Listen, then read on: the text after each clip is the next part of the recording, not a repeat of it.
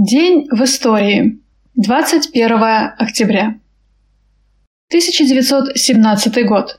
21-8 по старому стилю октября 1917 года Владимир Ильич Ленин написал статью «Советы постороннего», в котором он изложил программу вооруженного восстания, а также письмо к товарищам-большевикам, участвующим на областном съезде Советов Северной области. 21-8 по старому стилю октября 1917 года состоялась демонстрация гарнизона и рабочих в Уфе под лозунгом «Вся власть Советам». 1919 год. 21-26 октября 1919 года прошли решающие бои советских войск против белогвардейских частей Юденича у Пулковских высот на подступах к Петрограду. Продвижение Юденича на Петроград было остановлено.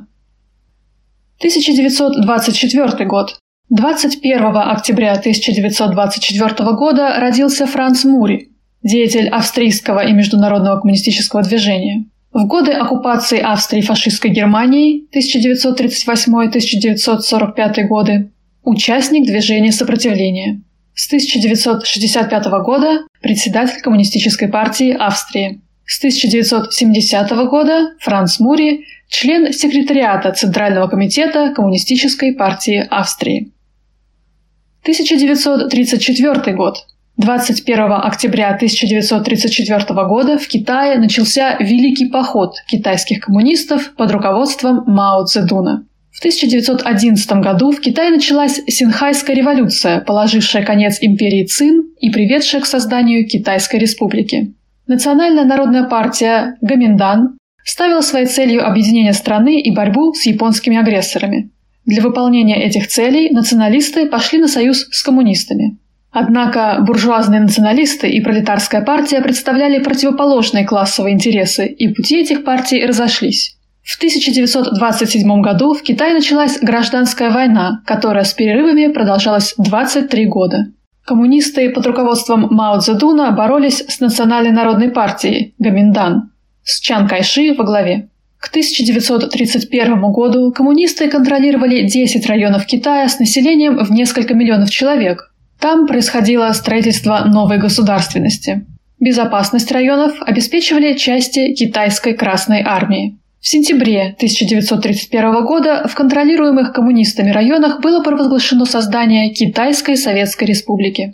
Для Гоминьдана и Чан Кайши коммунисты в этот период становятся основным противником. В южные сельскохозяйственные районы Китая, где в основном удалось закрепиться коммунистам, одна за другой отправляются военные карательные экспедиции. В 1931-1934 годах Китайской Красной Армии удалось отразить 4 похода войск Чан Кайши. Однако силы коммунистов таяли. Районы, которые оставались под их контролем, все время уменьшались. В этих условиях было принято смелое и нетривиальное решение о перемещении основных сил коммунистов на север страны, по официальной версии, для борьбы с японскими милитаристами. Но помимо борьбы с японцами, на севере Китая коммунисты могли получать помощь от Советского Союза, что повышало их шансы на выживание и продолжение борьбы. Основные подразделения Китайской Красной Армии общей численностью более 80 тысяч человек, разделенные на несколько армейских групп, в ночь на 10 октября 1934 года оставили Жуйцзинь и направились в западную Хунань. 16 октября 1934 года основные части Красной Армии переправились через реку Юду в южной части провинции Цзянси. Чан Кайши, знавший о намерениях коммунистов, отдал приказ усилить оборонительные линии на пути их движения, чтобы не допустить их прорыва из блокированного района. Однако ночью 21 октября 1934 года войска 1 и 3 фронтов Красной Армии прошли первую линию блокады, и следовавшая за ними колонна покинула территорию Центрального Советского района. Оборона войск Гоминьдана имела несколько укрепленных линий. Чем дальше двигались коммунисты, тем ожесточеннее было сопротивление войск Чан Кайши. Первые 2 месяца похода стали для Красной Армии наиболее кровавыми. Из 80 тысяч бойцов, вышедших из Жуйцзиня, к декабрю 1934 года осталось только 30 тысяч. Тем не менее, Красной Армии удалось преодолеть 500 километров труднейших горных дорог, напичканных вражескими укреплениями, включая так называемую 4-ю линию обороны, Район фортификационных сооружений, который был построен для Чан Кайши немецкими специалистами и считавшийся неприступным. Спустя почти год, в сентябре 1935 года, Чан Кайши учредил и возглавил северо-западный штаб по истреблению коммунистов. В середине октября 1935 года на границе советского района в провинции Шэньси путь частям Красной Армии преградили бойцы кавалерийской бригады 17-й армии генерала Ян Хучена. Это была последняя попытка Чан Кайши помешать Мао Цзэдуну в реализации его плана. Преодолев сопротивление кавалеристов, 20 октября 1935 года Красная Армия вошла в город Вяобао, тем самым завершив Великий поход. К моменту окончания похода в рядах Красной Армии насчитывалось около 8 тысяч человек, из них только 4 тысячи тех, кто начинал поход год назад. Чан Кайши серьезно продвинулся к своей цели. Из 80 тысяч выжили только 4 тысячи коммунистов.